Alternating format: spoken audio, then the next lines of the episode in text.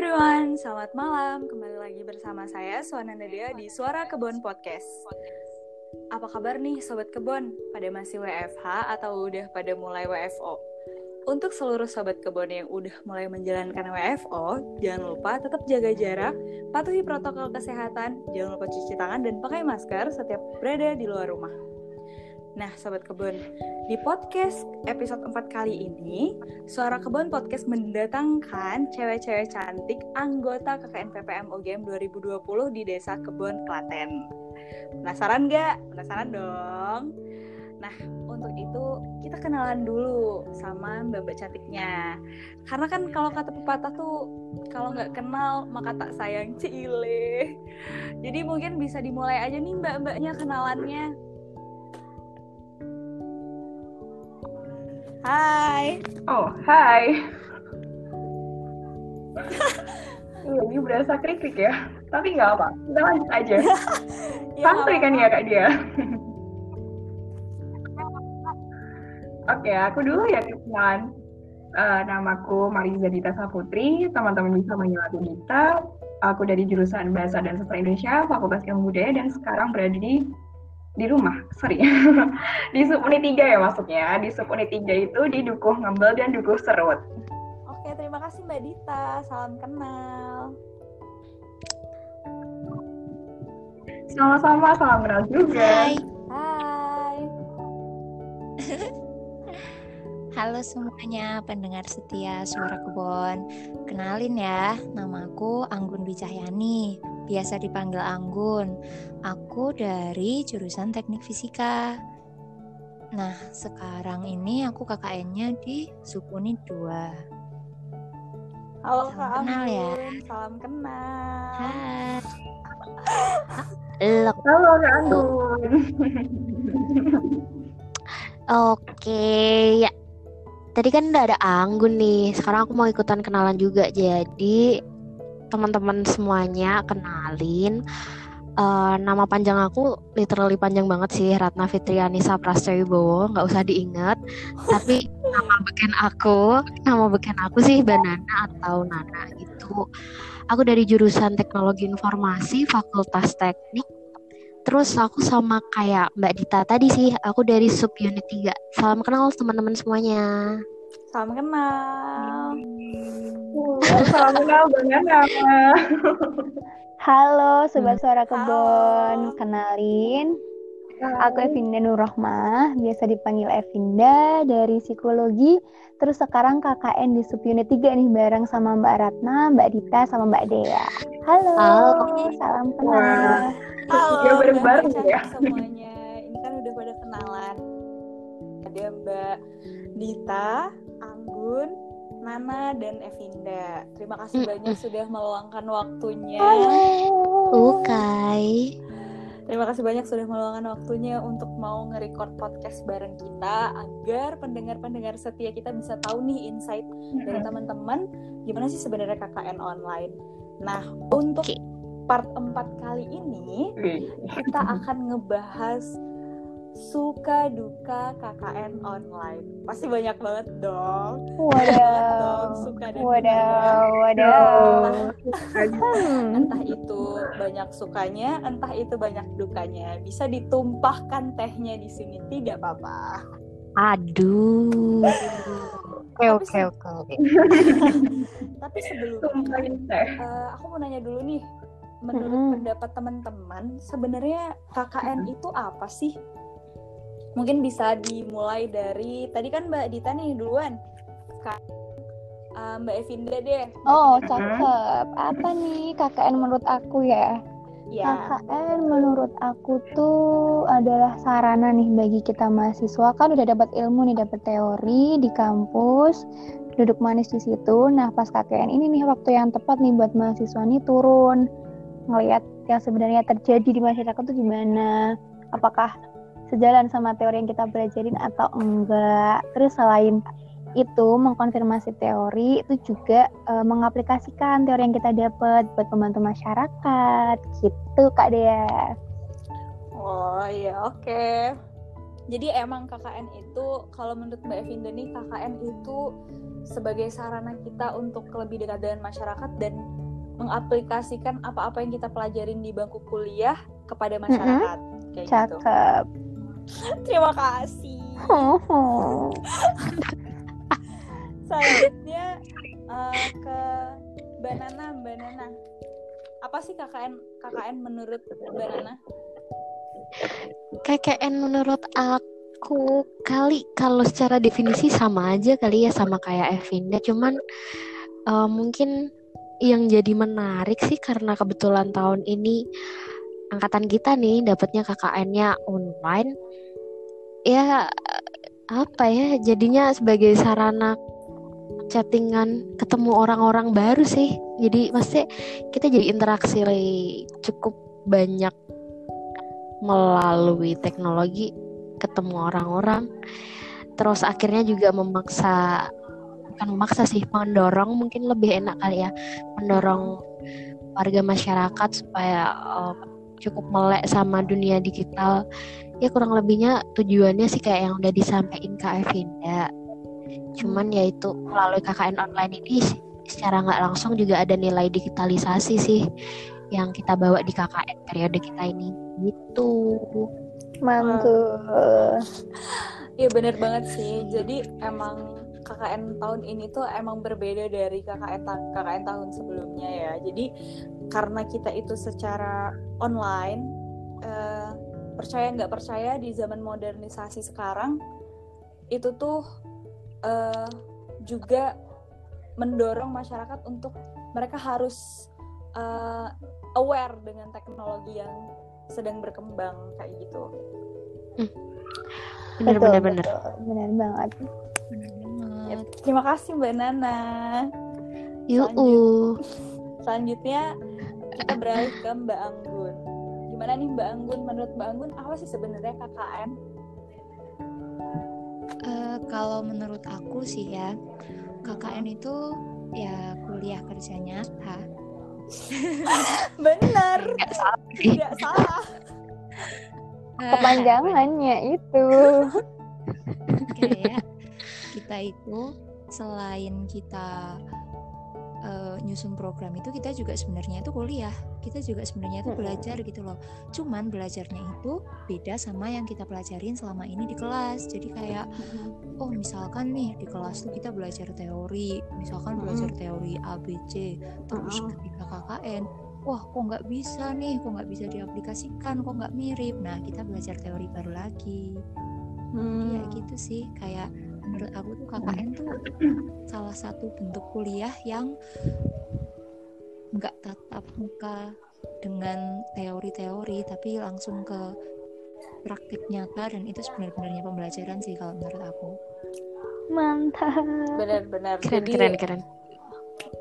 Sebenar-benarnya pembelajaran. Oke. iya benar banget. Jadi karena uh, beberapa hal yang kita pelajarin di bangku kuliah itu nggak relate dengan kehidupan masyarakat yang sesungguhnya kayak gitu. Jadi mau nggak mau kita harus improvisasi dengan metode-metode yang memang bisa capable dengan masyarakat itu sendiri kayak gitu.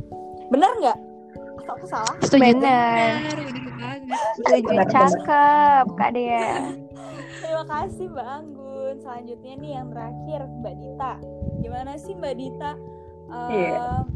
Menurut Mbak Dita KKN KKN itu seperti apa sih? Hmm, ya. Kalau bagi aku tuh KKN itu adalah sebuah momen ya ketika udah tiga tahunan lah ya belajar lebih di kampus mulu akhirnya kita bisa bareng-bareng collab sama teman-teman dari fakultas-fakultas lain juga kenal sama teman-teman lain juga dan akhirnya kita melakukan pengabdian bareng di suatu tempat ya momennya asik aja ketika kita bisa KKN secara langsung gitu tapi karena kondisinya seperti ini akhirnya kita tuh harus melaksanakan secara online ya semoga bisa menjadi pembelajaran baru bagaimana kita bisa berinteraksi eh, melalui keterbatasan ini. Ya setuju banget sih. Eh, terima kasih banyak Mbak Dita sudah menjawab. Sama-sama. Nah, ini nih aku mau nanya. Jadi kan em, sebenarnya pertanyaan yang sedikit psikologis sih. Eh, Wah, Uh. Mbak Mbak Dinda banget. Waduh? Waduh banget. waduh. Jadi- Keluar aja boleh nggak nih saya? Ah, sebenarnya sebenarnya aku pengen tahu sih kayak pandangan dari teman-teman sendiri. Eh, kan Hmm. awalnya itu kita KKN-nya itu offline dan seperti yang tadi aku dengar teman-teman sudah sepertinya sudah memiliki ekspektasi yang sangat besar kepada KKN di mana di mana Betul kita udah sekali. eh, apa namanya ngerancang eh, sedemikian rupa gimana nanti kalau aku ketemu orang baru aku harus seperti apa gimana nih kalau Hmm. apa namanya kita itu berkomunikasi dengan orang baru uh, harus bagaimana kayak gitu dan Mhm. gimana nih kalau ketemu budaya baru kayak gitu dan pasti udah banyak banget planning planning yang tersusun bener gak sih Bener. Mm-mm. Bener banget Mbak Nah, Dia. Ternyata nih ternyata oh ternyata kebetulan banget ataupun ya itu takdir Tuhan banget tiba-tiba di tahun 2020 ini KKN-nya online karena adanya pandemi COVID. Nah, gimana sih sebenarnya Iya. teman-teman menerima hal itu? Pasti aku yakin sih, pasti teman-teman kayak Mm-mm. kecewa gitu kan. Ya, KKN-nya online. Pasti kayak ada aja bisikan-bisikan dari samping kanan kiri kayak apa Iya. sih KKN online kan KKN kita tuh turun ke masyarakat kita kan eh, komunikasi langsung dengan masyarakat ya kalau KKN-nya online gimana komunikasi sama masyarakat kayak gitu nah yang ingin aku tanyakan Hmm. gimana sih teman-teman berdamai dengan hal itu kayak gitu kayak udah Oh. udah kecewa banget nih sama KKN eh, ternyata nggak dilaksanain kita penerjunan langsung malah ke online kayak gitu Hmm. apakah teman-teman kayak pasrah aja ya udah deh mau gimana lagi yang penting nilaiku A kayak gitu atau ada Ketahuan deh. atau ada momen-momen teman kayak eh, apa ya healing dengan diri sendiri kayak nggak apa-apa nih KKN online juga bisa memberikan dampak yang baik atau kayak gimana aku mulai dari Mbak Anggun deh Mbak Anggun Oke. Jujur sih awal-awal tahu KKN bakal online itu aku kayak ya ampun kecewa banget. Terus aku tuh sampai PC-in Hmm. Nana, sampai PC-in Dita, pokoknya tuh cerita gitu ya Allah aku pengen banget KKN offline kayak gitu. Kayak ya ampun kecewa kecewa semua kecewa apalagi nggak jadi. Kita kan awalnya mau ke Karangpuang kan ya? Iya bener. kan apalagi nggak jadi ke Karangpuang terus kayak ah nggak tahu lah waktu itu tuh aku benar-benar yang kayak ya gitulah yang kayak sedih gitu. Terus ya udahlah lama-lama ya mau gimana lagi namanya juga pandemi nggak bisa dilawan kan? Iya sih. Betul banget. malah sekarang aku lebih enjoy gini sih. Jadi karena misal eh, bukan misalkan sih karena sekarang KKN-nya dari rumah jadi aku bisa ngelakuin banyak hal juga. Sebenarnya sambil KKN itu aku sambil eh, kayak belajar-belajar hal lain sih belajar hal lain di luar akademis juga kayak eh, ikut-ikut kegiatan yang yang dilaksanain online terus bisa diikutin dari rumah gitu. Jadi emang awalnya ada nggak enaknya tapi lama-lama enak juga karena kita bisa bebas gitu loh nggak nggak kalau misalkan eh, yang langsung terjun gitu kan kayak kita full di sana terus terus paling waktu Mm-mm. kosong kita kita pakai buat main sama warga main sama Mm-mm. anak-anak kecil Mm-mm. gitu nah selama di rumah kita waktu yang kosong itu macam-macam bisa buat main sama hewan peliharaan bisa buat bantu-bantu di rumah dapat belajar yang lain gitu sih setuju setuju setuju. Emang harus harus ada yang diambil hikmahnya. Karena dibalik sesuatu yang gak enak tuh pasti ada aja hal yang apa ya bahasanya? Klise banget sih kalau bilang ada sesuatu yang Hikmah ada hikmah. Iya. ada hikmah ada hikmah terima kasih Mbak. Anggun selanjutnya. Mbak Dita. Gimana nih Mbak Dita? Sebagai seorang Oh, oke. anak sastra pasti bisa merangkai kata dengan sepuiti sungkin ceile. Aduh, jangan berekspektasi tinggi. Eh, aku masih anak bapak ibu kok, bukan anak sastra. Bener juga. ya ngomongin suka cita sama duka cita, kayak nggak jauh berbeda ya mbak. Kalau misalnya kita lihat di keyboard kita nih, S sama D itu nggak jauhan, mereka tuh deketan Mm-mm. gitu. Iya jadi kayak menurut aku sih agak samar-samar aja kalau mau dibilang ini suka atau ini juga. Ya memang awalnya itu um, kita akan pergi ke Karampuang. Ekspektasinya tuh udah wow, aku akan meninggalkan Jogja untuk ya. Tapi akhirnya ketika kita udah mulai uh, berlayar, kita berlabuhnya di kebun bukan di Karampuang kan. kita bukan ketemu ikan tapi ketemunya sama tanam-tanaman. Oke. Okay. Dan itu oke okay, aku merasa bahwa uh, ya yes, awalnya tuh terpukul banget kayak aku cerita ke teman-teman, aduh nggak jadi uh, kayak sedih banget. Aku udah padahal udah izin sama bapak ibu udah kayak mm, dapat restu untuk pergi jauh itu sangat gak mudah gitu. Akhirnya uh, memang agak beberapa hari kayak merasa kosong aja terus uh, ketika udah mulai KKN, aku menemukan bahwa di sini ada suka. Kalau misalnya aku uh, jadi ke Karampuang, aku nggak bakal nih ketemu sama bapak ibu kebon, aku nggak bakal nih kenal mereka, aku nggak bakal bahwa di desa kebon itu ada sebuah bukit pertalapan yang sangat sejarah banget. Teman-teman pasti udah tahu kan ya di sana ada uh, sejarahnya Kiai Menang Langse dan sebagainya. Iya iya iya. Dan iya. aku bakal, iya benar banget. Dan aku nggak bakal bisa tahu bahwa ternyata di, di desa Kebon itu merupakan salah satu dari penghasil batik yang yang udah terkenal banget mereka tuh gitu. Berarti ya sama aja sih ya kayak ada aja hikmah yang bisa kita ambil. Mm. Ya, tinggal melihat dari sudut pandang mana aja sih sebenarnya. Benar banget. Selanjutnya dari Evinda. Oke. Okay. Secara psikologi Kalau aduh, aduh ngomongin sekali, aduh berat, aduh lupa. hmm, apa ya? Oh jadi cerita dikit nih. Jadi sebenarnya aku tuh uh, pengen banget ke Karampuang tuh banget bangetnya tuh pas awal-awal. Oh my god. Sebelum ngurusin, mm. sebelum ngurusin apa pun, sebelum ngurusin apa pun tuh pengen senang, pengen banget. Berarti dulu gemukan. Tapi setelah udah,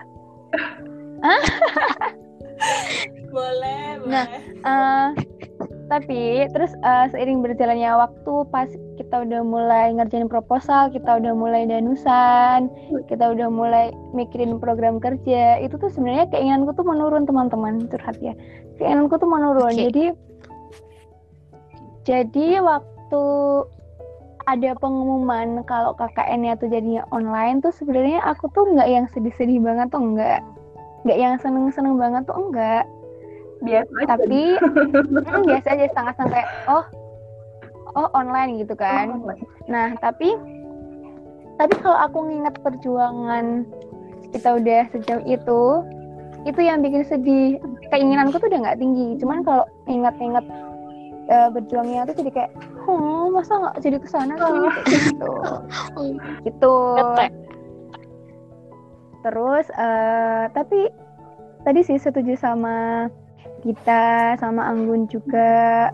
Ternyata setelah kita KKN online banyak yang bisa kita kerjain gitu loh. Yang mungkin nggak akan bisa kita dapat kalau kita kemarin jadi berangkat ke Mamuju kayak gitu. Jadi sekarang sih udah bersyukur. Pasti kan ada hal tersembunyi kan yang kenapa kok Allah Allah ya benar. Kenapa kok Tuhan ngasih kita ujian nggak bisa diberangkat ke Mamuju? Itu pasti ada hal lain yang ingin diajarkan ke kita kan. Diajarkan ketabahan berbesar hati ya udah bersyukur gitu. Jadi kayak mm-hmm. ya udah jalanin aja udah kayak ya wes gitu. Ada banget. Nerima ya. Gila gila gila. Eh salah kamu nempatin aku di terakhir. Yang kamu tinggal menyimpulkan aja. Resum resum kamu nak. Ya jadi berdasarkan hasil pengamatan saya. Waduh waduh waduh analisis nih. Analisis nih. Ya gimana nih Nana? Menurut kamu? Oke, okay, uh, eh, mungkin agak nyinggung dikit sih. Jadi uh, menarik tuh karena di sini kan dipertemuin sama ada Anggun juga kan di podcast ini.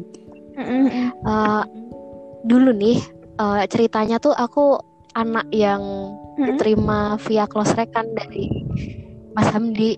mas eh keceplosan apa. Waduh. Kenapa nih? Ada apa nih kamu sama MD? enggak dulu tuh aku cuma eh, apa sih teman palapa doang kan terus kali dia inget Hmm. temen jurusan TI gitu terus kiranya bisa diperbudak bikin website dan terus makanya diajakin Diperbudak.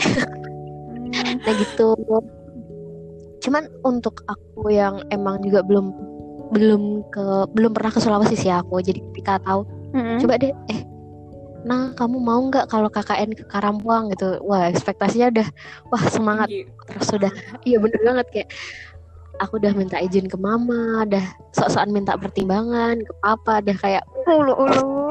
gila-gila kayak udah kayak ngajuin proposal ke perusahaan ternama biar dapat duit donat Oh. gitu cuman apa ya waktu itu aku ngajuin syarat kayak mas aku mau ke Karampuang tapi aku boleh ya ngajak satu teman dan waktu itu tuh aku ngajak si Anggun ini dan mesti Hmm. ya jadi ya kayak Hai Gun sahabatku sejak di pertama Iya. Oh. Ulu, ulu, ulu. Karampuang. Karampuang menyentuhkan. Karampuang dalam kenangan Oh iya. Aduh, aduh, aduh, aduh. Aduh. banget, nak. ya mau mau ya udah jadi ya intinya Mm-mm. ya KKN online oh iya apresiasi juga no buat eh, Mbak Evinda yang udah bantu nyiapin segala macam macam-macam sama buat Mbak Mbak Dita yang udah menyediakan cireng cireng jamur gak sih? Demi kita berangkat jangan lupakan itu teman-teman. Sengaja di biar ya gitu jadi emang emang sih kita udah pernah berusaha sampai sejauh itu cuman aku pikir ya kita juga udah makrab segala macam tapi ya nggak ada Hmm. sia-sia sih karena eh, menurutku menurutku nih mau nyombong mau nyombongin unit kita jadi eh, mungkin kalau dibandingin teman-teman unit lain kalau dilihat sekilas dari luar kayaknya emang karena kita se seprogresif itu untuk mempersiapkannya kita jadi lebih Mm-mm. lebih akrab dan eh, apa ya se- menurutku sih citra kita wah aja gitu loh terus kayak ada eh, kebanggaan tersendiri lah gabung sama Kilau Karampuang yang akhirnya berubah jadi jelajah kebun. Gitu. terus kayak yang udah disampaikan Mbak Dita, Mbak Anggun, Mbak Evinda juga. Kak Dita bukannya juga bisa ngapa-ngapain Anggun bisa mainan sama Katen. Eh iya nggak sih namanya Katen nih Iya namanya Katen. jadi Katen Itu cotton bud ya? Eh. Batur oh, itu Katen Katen itu punyanya kucingnya Anggun deh tuh Anggun Hmm. sama peliharaannya Evinda eh Evinda sama Dita bilang kayak ya bersyukur ketemu bapak ibu yang di desa kebon mereka sangat ramah udah beberapa kali ya kita ditawarin buat nginep ke sana kan cuman ya kondisi lah ya Sangat Kayak- kayak belum deh belum belum berjodoh aja sih buat bisa nginep di sana gitu Tuh. udah Iya. kan cukup Hmm. insight dari Nana yang merangkum ya teman-teman tahu sih. Sampai Komoderator ya Anda ya? Emang aku, aku Komoderator. ya. Eh, saya kembalikan lagi kepada moderator yang asli. Wah, makasih banyak Mbak Nana sudah merangkum seluruh jawaban dari teman-teman semua. Tapi emang benar sih, eh, sebenarnya itu KKN itu hanya seba- seperti segelintir hal yang bisa kita lakukan untuk masyarakat karena sejatinya kita tuh nggak cuman harus menunggu momen KKN aja, tapi kita mau terjun ke masyarakat. Tapi ketika Hmm. kita lagi di rumah, lagi pulang liburan, eh, lama di rumah, itu tuh kita juga bisa kumpul bareng masyarakat, ngobrol dengan masyarakat, tanya-tanya apa sih kendala mereka. Jadi sebenarnya tidak hanya di momentum KKN doang, kayak gitu. Benar gak sih?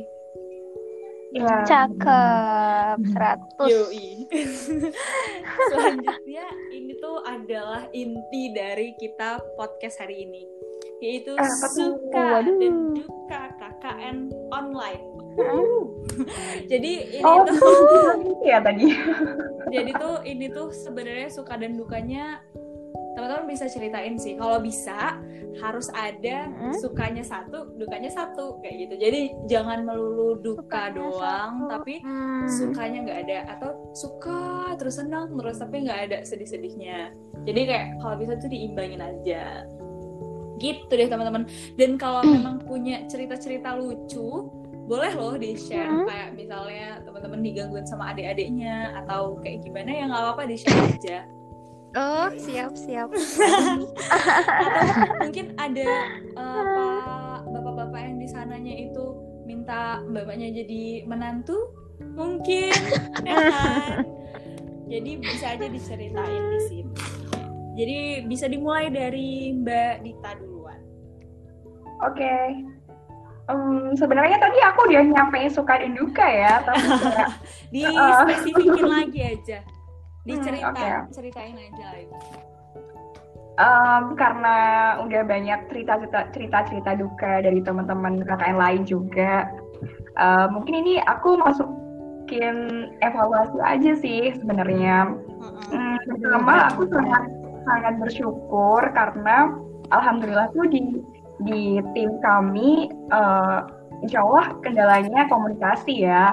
Eh, kayak misalnya bapak ibu yang sedang bekerja tapi di tengah-tengah itu kami melakukan sosialisasi atau kegiatan program kerja dan eh, mereka masih sempat untuk kayak membalas chat dan merespon sosialisasi itu. Dan itu aku sangat bersyukur banget sih karena tidak semua desa itu kan warganya menyanggupi adanya KKN online ini gitu. Jadi ini juga sebuah masukan juga mungkin untuk KKN selanjutnya baiknya ada apa. Karena KKN ini sebenarnya dalam tanda kutip memberi solusi atau membebani gitu ya. Kadang-kadang uh, warga pun sungkan ketika ingin bilang oh, Mas Mbak uh, izin ya karena hari ini misalnya saya lagi repot dan sebagainya gitu. Jadi uh, mungkin ini bisa menjadi uh, bahan untuk evaluasi untuk KKN periode selanjutnya agar ada perbaikan. Jadi antara mahasiswa ataupun warga itu tidak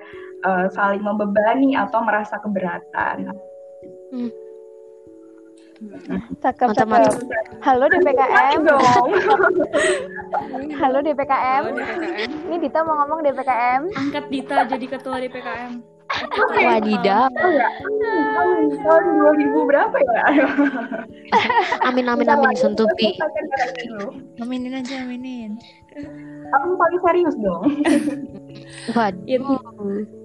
Wah terima kasih banyak Mbak Dita atas evaluasinya, sharing-sharingnya. Mungkin bisa ke Mbak Anggun. Gimana nih suka dan dukanya? Ada cerita-cerita lucu apa di KKN online kali Aku bakal ini? cerita banyak loh ini. Ini nggak apa-apa Apa? tahu. Monggo Anggun, kamu aja yang cerita. Waktu Iya udah aja. Aku nitip aja deh. Eh, mulai ya. Mm-mm. Pokoknya Mm-mm. kayak awal-awalnya tuh yang bikin berkesan itu ya tadi karena aku akhirnya apa bisa ikut KKN tanpa harus wawancara. Itu sih awalnya yang sukanya tuh itu. Karena juga sama Nanda tadi udah seneng banget gitu ya eh nggak jadi. Ya udah nggak apa-apa. Maksudnya nggak jadi ke Karampuang tetap jadi KKN sih. Terus ada cerita lucu nih waktu lagi di apa waktu waktu KKN ini jadi Mm-mm. kemarin itu aku itu Apa nih? ini apa kan ada proker bimbel kan. Hmm. terus itu tuh eh, ini tahu ada ada anak yang ngechat aku tiba-tiba tuh ngechat terus nanya kak bisa bahasa Inggris nggak gitu. Terus ya udah aku jawab aja bisa mau minta dibantu tugasnya po iya beneran dia minta dibantu tugasnya sampai dua hari. Itu dia nanya terus gitu ya Mm. ya Allah lucu banget. Private ya. Private les. Aduh. bener-bener yang kayak yang kayak apa dia tuh ada PR apa PR lain juga nanya PR bahasa Inggris nanya kayak gitu. Ya ampun lucu banget mantap mantap itu sih kayak itu yang bikin lucunya yang bikin aku tuh ketawa mulu soalnya dia tuh kayak eh apa aku misalkan aku online tapi aku nggak nggak langsung buka chatnya dia dia langsung ngechat lagi kak kak gimana kak gitu Kan Takut kayak, ditinggal ya kali. Oh, oh. Terus ini sih aku ada ya itu sih yang yang lucu itu aja sejauh ini. Terus ada lagi nih kayak aku tuh mempertanyakan sesuatu loh kayak hmm, tempo hari tuh? aku tuh bingung gitu apakah eh, sebenarnya program program yang aku bawakan itu tuh penting untuk masyarakat atau enggak gitu loh. Karena aku merasa penting tapi kok nggak mendapat respon gitu loh. Kayak eh, ada topik lain Hmm, yang lebih mendapat respon daripada program yang aku sampaikan itu sih yang kadang Ah. bikin aku hmm, overthinking gitu loh overthinking kayak sebenarnya tuh penting gak sih programku terus aku jadi ragu-ragu buat ngelanjutin Dan gitu. dan aku tinggi. Iya, siapa nih overthinking nih? aduh halo Handi dong. keceplosan Tapi. Eh, astaga, nanti dipip gitu ya. KKN online overthinking. Masih ada Iya, lagi tapi yang itu Mbak Anggun? Iya, tapi yang itu serius loh guys. Kalau Mm-mm. misalkan kalian ada solusi atau apa gitu, mungkin apa ya kayak bolehlah dikasih tahu ke aku gitu. Kenapa kok bukan solusi sih kayak jawaban gitu. Kenapa kok ada warga yang kayak merasa ya bukan merasa sih kayak em, Hmm. Lebih merespon ke salah satu topik dibandingkan topik yang lain padahal itu sama-sama Mm-mm. penting.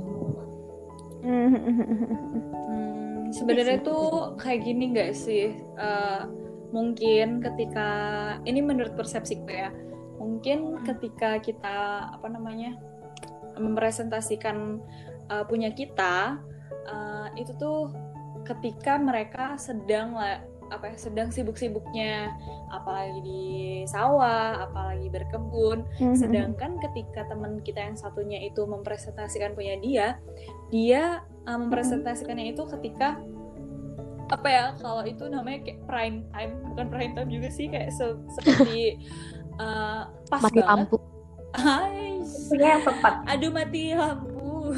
iya sayang pi Seperti Oh, mati seperti lampu. Jadi kayak ketika mereka tuh lagi apa namanya senggang, waktunya lagi luang kayak gitu. Jadi Hmm. uh, sebenarnya bukan berarti mereka nggak mau ngerespon kayak gitu karena di beberapa grup uh, itu bapak-bapaknya tuh bilang maaf ya mbak mas kita nggak bisa ngerespon banyak dulu soalnya ini kita lagi sibuk di sawah lagi panen kayak gitu jadi kayak Hmm. memberikan uh, apa ya klarifikasi kenapa mereka itu tidak aduh. merespon dengan cepat kayak gitu. Jadi sebenarnya bukan program nggak penting ya nggak sih? Karena menurut Benar. aku semua semua proker itu penting dan capable di nggak nggak capable sih. Kayak semua proker itu bisa diambil manfaatnya sama mereka. Cuman kan Hmm, emang kadang kita itu waktunya aja yang nggak pas kayak gitu. Duh, itu yang salah emang. Iya, gitu ya. iya bukan kamu yang salah dong wow wow, wow Iya. jadi apa Au, au. ya gitu Mau nyambung. ya lanjut ini langsung Tapi Anggun oh, masih ya. ada su- du- suka dukanya nggak? Aku soalnya dukanya sama kayak dukanya wow Anggun. Hmm, Wow. kita sehari Biar Anggun selesaiin dulu aja. Ah, ah. lanjut Gun Hmm, udah sih kayak baru segitu cerita yang bisa aku bawakan Hmm. soal suka dan dukanya boleh dilanjut ke yang lain ya lanjut Vin Nggak Nana dulu aja nih. Ntar Nana merangkum lagi nggak nih? aduh terima Oh, kasih iya. jadi kandung iya Nana Nana lanjut Nana apa ya jangan-jangan kamu suka semua ya ya aku Ya suka semua Nana mah. aku Positive people eh dia. aku positif vibe enggak deng.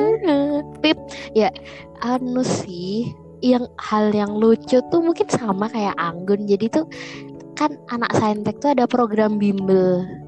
Gitu Mm-mm. kan untuk Hmm. SMP ada nih satu anak yang eh, dia tuh jadi suka ngejapri. Terus dia kan kebetulan aku ngampul les matematika kan. Nah dia tuh tiap kali pas bimbel matematika dia jadi excited banget. Kayak kak aku udah nunggu soalnya lo buruan gitu kan.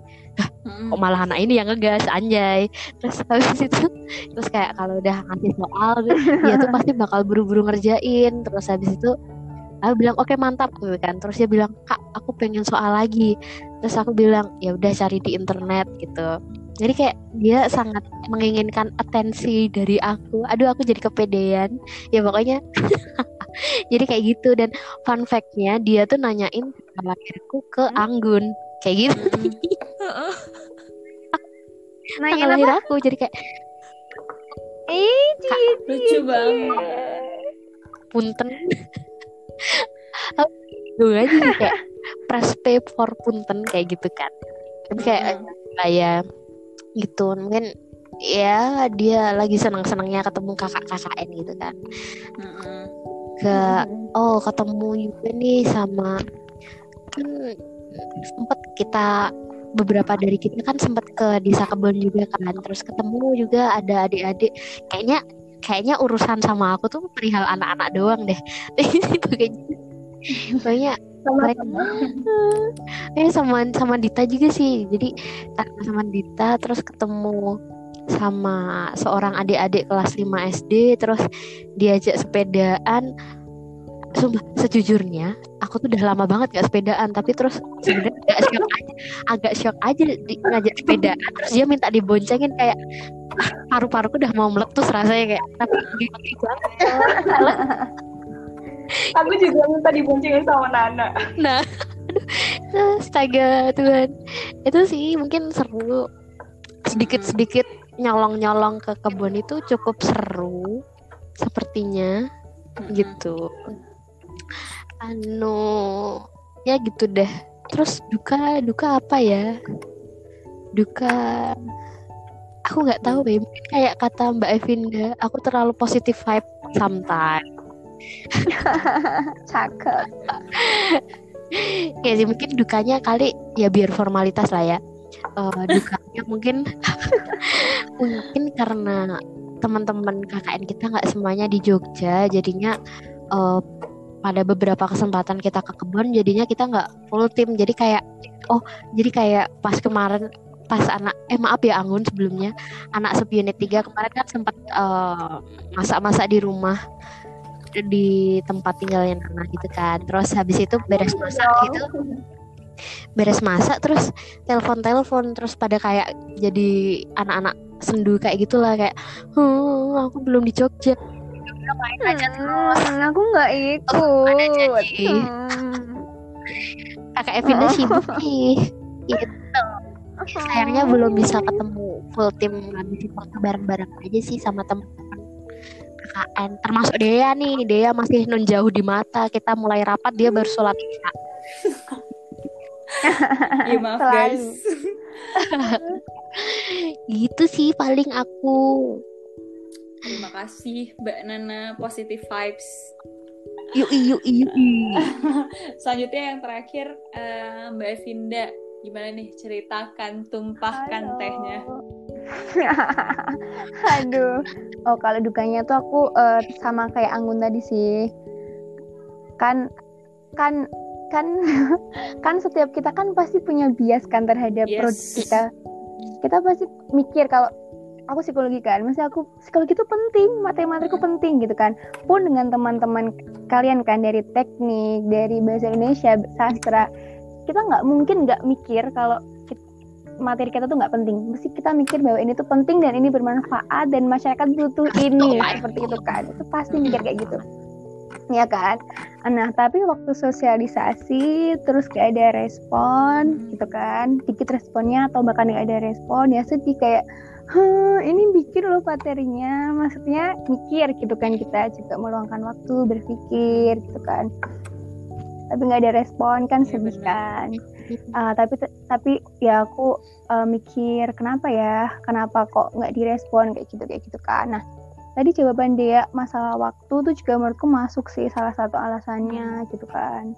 Terus alasan yang kedua yang selama ini tuh selalu menguatkan aku gitu. Jadi kayak nggak apa-apa nggak apa-apa gitu kan. Itu tuh karena uh, kan manusia kan punya kebutuhan kan banyak kan gitu kan. Dan di psikologi tuh kebutuhan tuh ada hierarkinya gitu teman-teman. Jadi ada urut-urutannya auto gitu. nah nah ketika ketika aku ngelihat materinya teman-temanku tuh lebih dinotis sedangkan materiku tuh enggak itu aku sadar karena ranahnya materiku itu tuh nggak ada di prioritas atas prioritas atas tuh seperti kayak pemenuhan fisiologis. Hmm. itu bisa berupa makanan atau profesi mereka kayak gitu. Makanya materi-materi yang uh, berhubungan sama pertanian mereka bakalan notice banget karena itu yang mereka yeah. butuhkan. Terus materi-materi tentang kesehatan mereka butuh karena mereka uh, berhadapan dengan itu gitu kan. Mereka punya badan dan mereka sering ngerasain sakit makanya materinya dinotis nah sedangkan materiku itu kan tentang pengembangan diri kayak gitu kan. Dan pengembangan diri ini level kebutuhan yang paling atas dia tuh bisa orang tuh pengen memenuhi itu kalau kebutuhan bawahnya tadi seperti makan, uang, kesenangan, keamanan tuh udah tercapai itu mereka baru merasa butuh untuk itu kayak gitu. Hmm. Jadi ketika materiku tuh nggak terlalu dinotis gitu kayak oh ya memang mungkin memang belum kayak gitu memang belum saatnya mereka membutuhkan ini gitu atau ya balik lagi ke yang opsi yang pertama tadi yang karena waktunya nggak sesuai kayak gitu. Jadi itu sekarang aku udah kayak legowo gitu kalau misalnya nggak terlalu diperhatikan. Oh jangan aku memperhatikanmu loh. Iya ini kita nyimak banget loh ini kayak serasa kulit satu SKS sih biasanya. Iya bener oh, banget ya sekarang move ke sukanya deh biar nggak kelihatan negatif banget aku. Uh, sukanya oh sukanya tuh ini uh, yang pertama waktu itu kan aku ada sebuah proker teman-teman. Sebuah broker yang ada crash gitulah sama orang lain kayak gitu. Aku nggak mau cerita di sini deh soalnya orangnya kayaknya nyimak juga kayak gitu. Nyimak podcast ini. Ayo ngomong cerita ya, ya maaf maaf aku sadar diri kok. ini. maaf. Aku nyimak bukan bukan orang bukan teman-teman yang di sini tapi teman bukan teman-teman oh, kita. iya lanjut lanjut lanjut. Nah bukan teman-teman kita gitu kan kayak yang karena sebuah komen itu tuh aku sama partner program itu jadi mikir gitu kayak ini proker kita gimana ya? Uh, penting nggak ya? Gitu-gitu jadi kayak meragukan proker sendiri kayak gitu kan. Gara-gara nih satu orang yang benci deh aku kalau orang ngomong nggak mikir hmm. dulu tuh Oke lanjut ya. nah pas lagi sedih-sedihnya gitu kan lagi ya gak sedih-sedih banget sih kayak cuma kok bisa sih orang mancing emosi orang lain? Gitu. Terus dari situ tiba-tiba ada seorang anak nih.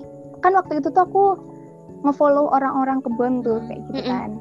Orang-orang bayat gitu kan. Nah terus ada satu anak tuh tiba-tiba nge DM dong tiba-tiba nge DM ngomong kayak gini semangat ya kakak. Semoga kakak sehat selalu. Intinya kayak gitu intinya menyemangati gitu loh. Terus aku yang kayak hmm, nggak kenal aku nggak kenal kamu tapi kamu sangat baik gitu loh.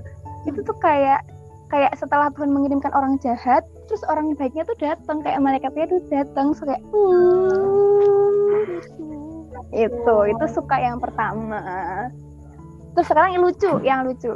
Lucu nggak ya lucu nggak oh, sih ini ya, ya itu adik oh, oh ya maaf maaf. Nyicil nyicil. Adiknya adik Muna, adikmu sama adiknya Dita. Oh, oke. Oh, okay. itu kan waktu waktu kita iya. waktu kita pulang gitu dari sana. Eh belum belum sampai pulang masih di sana gitu kan dia tuh udah ngechat Hai kakak Evinda lalalala aku yang ini gitu gitu kan. Udah terus aku kan lagi sholat ya karena waktu itu nggak sholat jadi aku balesin aja.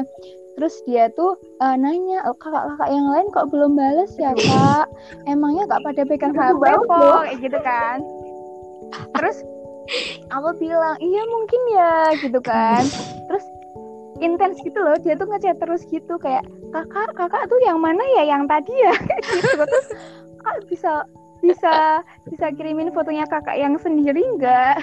Gitu aja terus ya udah aku ngirim foto yang bareng-bareng. Terus aku lingkarin di muka aku itu yang aku tadi kayak gitu. Terus nyampe aku di rumah tuh masih chat hai kakak lagi ngapain? Kayak gitu gitu kan. Nah banyak banget chatnya. Terus habis itu nyampe hari selanjutnya tuh aku hampir seharian tuh nggak balas karena ada yang dikerjain kayak gitu kan. Baru sore aku balas maaf ya kakak lagi ngerjain ini nih banyak banget. Terus ya kak nggak apa-apa. Terus habis itu dia nggak ngechat lagi. Ya kasihan udah dia patah hati Vin kamu kayak dia Oh, aduh aduh ghosting oh aku dia tahu. adanya Makanya waktu itu dia ngechat ke Dita kayak, "Kak, aku bad mood." Oh, ternyata tuh ditinggal seharian sama kamu. oh astaga Nah, nggak tahu nggak oh my god oh my god aduh aduh Gila, udah sedekat itu ya sama kalian. ya Allah sumpah ya Jadi adik angkat. Kita pendekatannya di sawah soalnya ini. eh tapi ngomong-ngomong tuh, udah tapi ngomong-ngomong kita punya tips sama trik loh untuk mengisi kekosongan ketika warga-warganya itu belum sempat ngejawab gitu. Jadi kadang-kadang tuh kita di grup grup um, internal tuh kayak nanti kalau misalnya aku presentasi kalian rame-rame ya kayak oke oke jadi nanti kalau misalnya ada ada kayak misalnya Evinda presentasi nanti aku jawab oh hai hai kakak oh mantap kayak gitu gitu iya iya iya jadi kayak iya mm-mm, dan Mm-mm. kerjasama gitu lanjut. Iya benar. Dan kadang kita tuh saling Hmm. nanya Iya. kan, yang nanya teman kakek Iya. sendiri. Jadi kayak gimana Mbak Nana ini ini ini gimana Mbak Dita ini ini ini, makasih Mas Jo ini ini. Kayak woi. tapi tapi emang gak juga sih jadi kayak ketika kita tanya terus warganya pun ikut nimbrung karena ikut kepo juga kan Hmm, kayak oh apa nih yang bisa ya? terpancing kan. Dapat nih gitu rame-rame.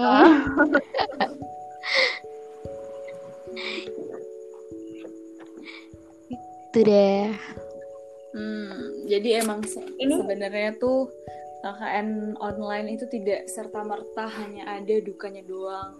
Ya kok KKN uh, kayak gini sih, kok KKN uh, online sih, tapi emang uh, banyak banget pelajaran-pelajaran secara tidak langsung yang kita dapat. Yang pertama kayak cara kita berkomunikasi lewat teknologi dengan orang lain. Karena kan kalau misalnya KKN selama ini kan kita cuman tahu gimana caranya kita berkomunikasi secara langsung. Ya sama aja kan kayak kita ngomong ke dosen yang uh, sopan kayak gitu. Tapi uh, kita sangat jarang uh, mencoba untuk berkomunikasi dengan para uh, dengan masyarakat tapi melalui teknologi kayak gitu. Dan emang harus ditata banget kayak gitu. Dan banyak banget apa namanya manfaat-manfaat yang lain kayak yang tadi teman-teman cerita. Jadi kayak bisa saling membantu satu sama yang lain bisa lebih akrab sama adik-adiknya. Jadi kayak eh, ini bisa ngebuktiin bahwa KKN online tuh bukan seperti yang orang pikir gitu loh. KKN online tuh juga bisa mendekatkan kita dengan masyarakatnya kayak gitu. Benar gak sih? Benar benar benar. Benar banget. nggak terasa kita udah di penghujung acara. Aku mau mengucapkan terima kasih banyak kepada teman-teman.